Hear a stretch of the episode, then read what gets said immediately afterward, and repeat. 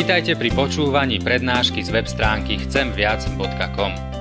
Portál chcemviac.com pre vás pripravilo slovenské evangelizačné stredisko.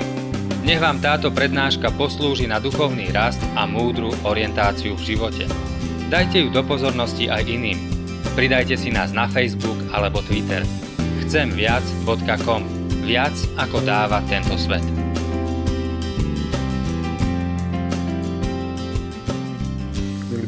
Sestry, prečítame si dnes e, znova biblický text listu Apoštola Pavla Efeským 6. kapitoly, verše 10 až 12 a vrátime sa k myšlienkam, ktoré e, ste mali v kázni asi pred mesiacom.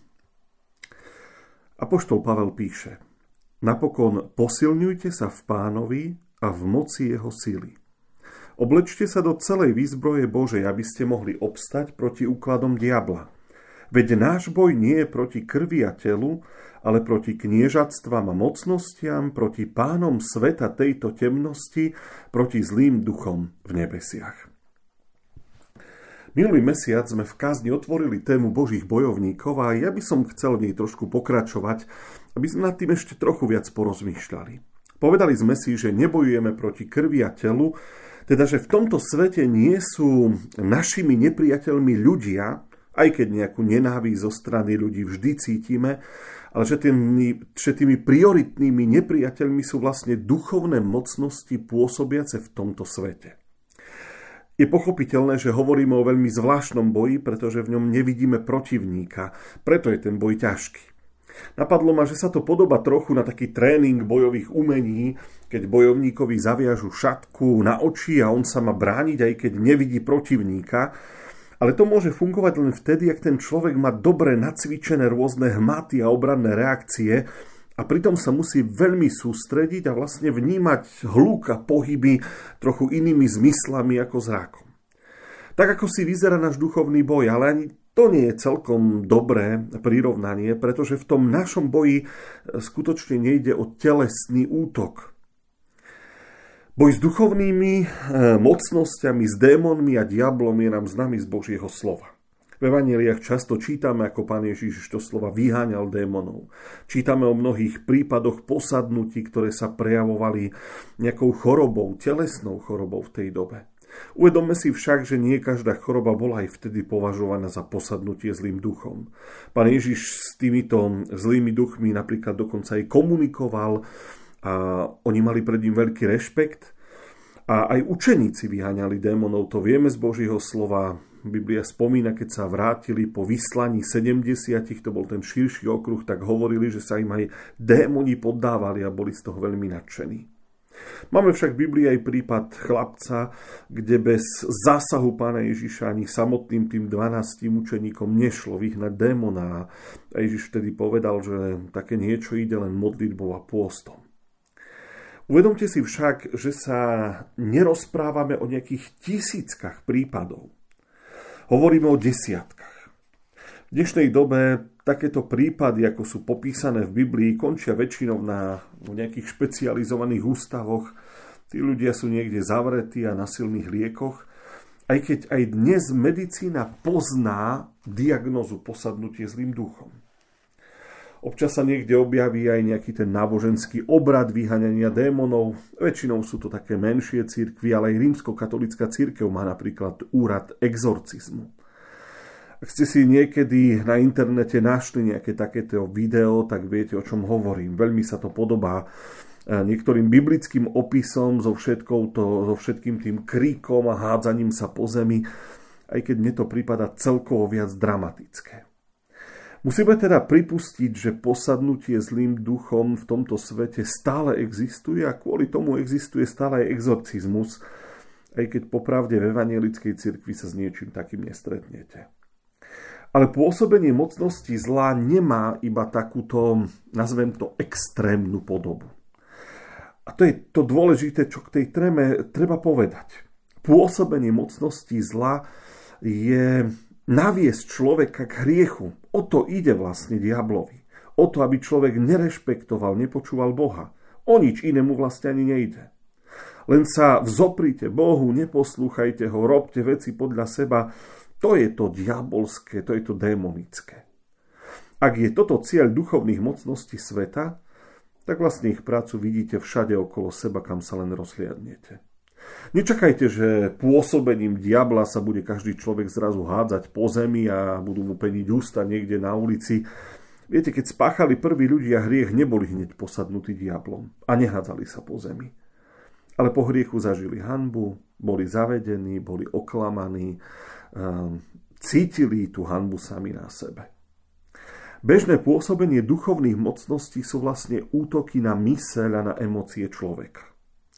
Predstavte si to, že sa vám zrazu v hlave nejako vynára myšlienka, nejaká hriešna myšlienka a prichádza vám to často na um a vy sa toho neviete zbaviť a viete, že to nie je správne, ale tá túžba vás k tomu ťaha viac a viac. No to je to pôsobenie zla.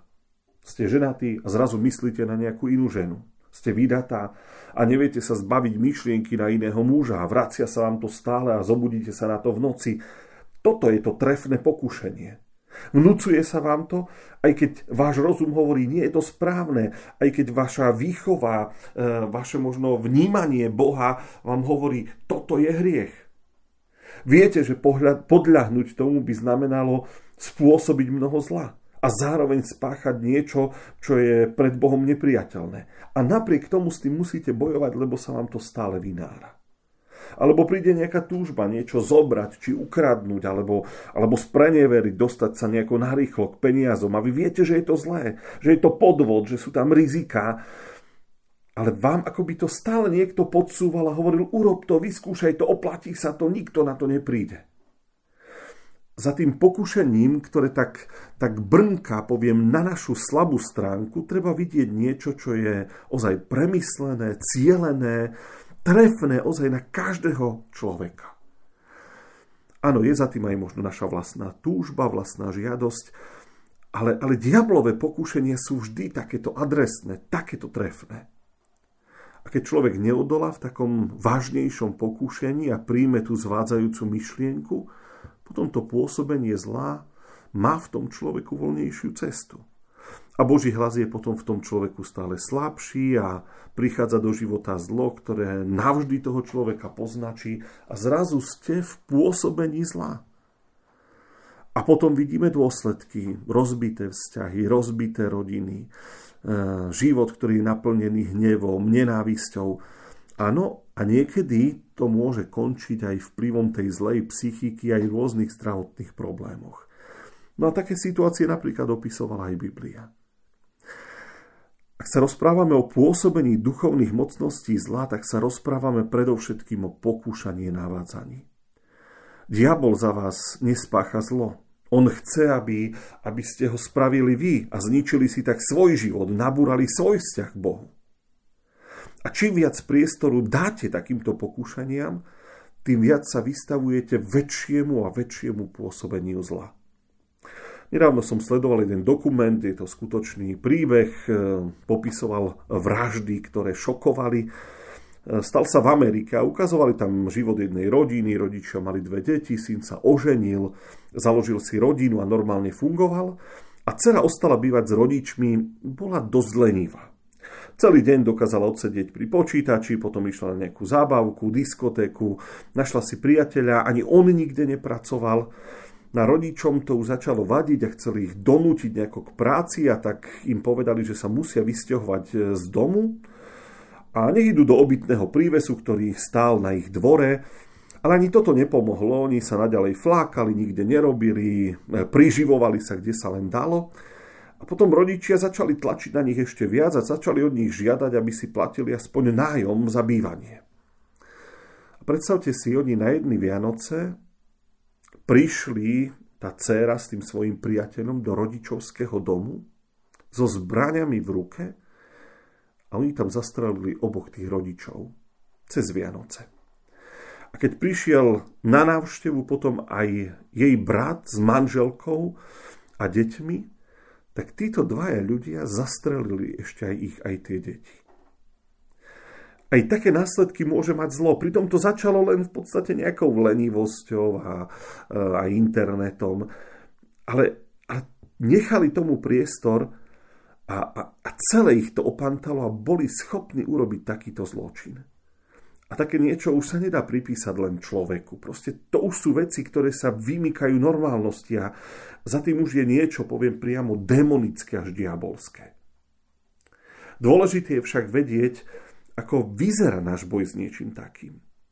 Vlastne každý boj s pokúšením je duchovný boj. Odohráva sa vo vnútri človeka. Je o našej pevnej vôli, je o našich zásadách, je o našich životných princípoch, ktoré si zastávame, je o normách, ktoré sme si nastavili a podľa ktorých riadíme svoj život. Presne tak, ako bojoval s pokúšením pán Ježiš na púšti, presne tak vyzerá aj náš duchovný boj. Viem, čo je správne, verím, že tak by to malo byť a s tým sa snažím odohnať všetky tie zlé a pokúšajúce myšlienky. A o tom je aj tá Božia výzbroj, ktorú Apoštol Pavel napísal efeským kresťanom. Máš si zobrať pravdu a spravodlivosť, obuď na nohy e, pokoj, mať vieru a istotu spasenia v Bohu.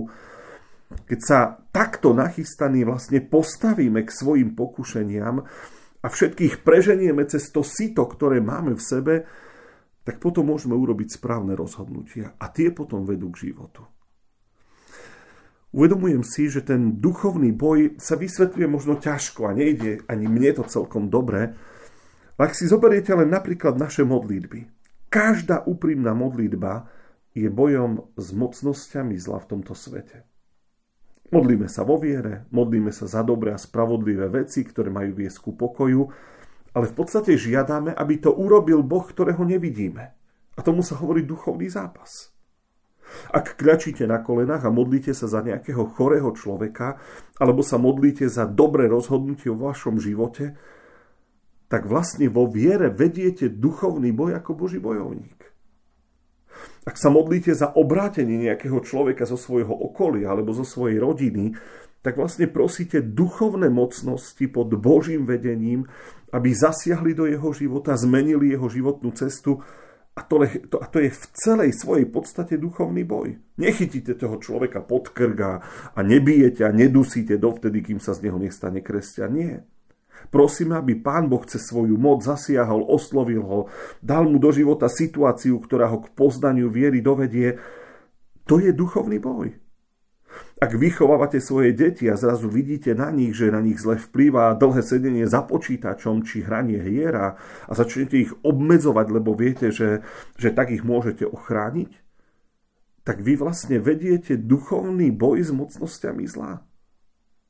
Ak vnímate, že vaše dieťa zapadlo do nejakej zlej partie kamarátov, ktorí majú na neho zlý vplyv a vy do toho vstúpite a budete ho obmedzovať a, a budete ho orientovať niekde inde, tak bojujete vlastne duchovný zápas. Pretože sa snažíte vyslobodiť to dieťa zo zlého vplyvu tohto sveta. Ale napríklad ten duchovný boj je aj v tom, že svojmu dieťaťu umožníte, aby bolo pod vplyvom Božieho slova. Aby si vytváralo kresťanské normy pre život, aby si vštepovalo do srdca kresťanskú morálku, kresťanské zásady, aby v tých duchovných zápasoch vedelo, kde stojí a mohlo pevne na niečom stáť a to je vlastne tiež duchovný zápas, ktorý vedieme. Ak sa vás niekto opýta, či bojujete s démonmi a s diablom, tak myslím, že môžeme zodpovedne povedať áno, vedieme taký duchovný boj.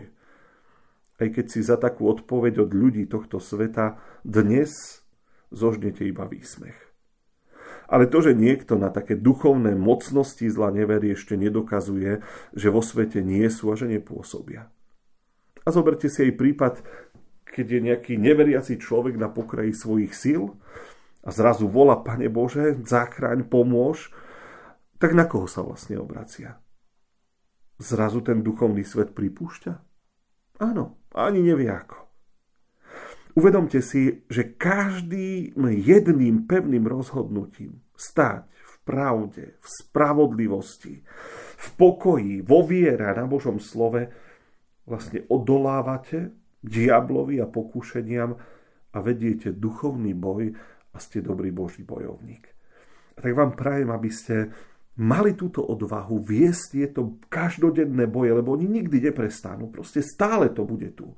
Z toho pokúšania, navádzania na zle, tých zlých myšlienok, ktoré nás prepadajú, tých bude stále veľa. Vyhrať ich však človek môže len vtedy, ak, ak pevne bude stať na tom, čo, k čomu hovorí Boh a k čomu ho Boh vedie. Buďme dobrými Božími bojovníkmi.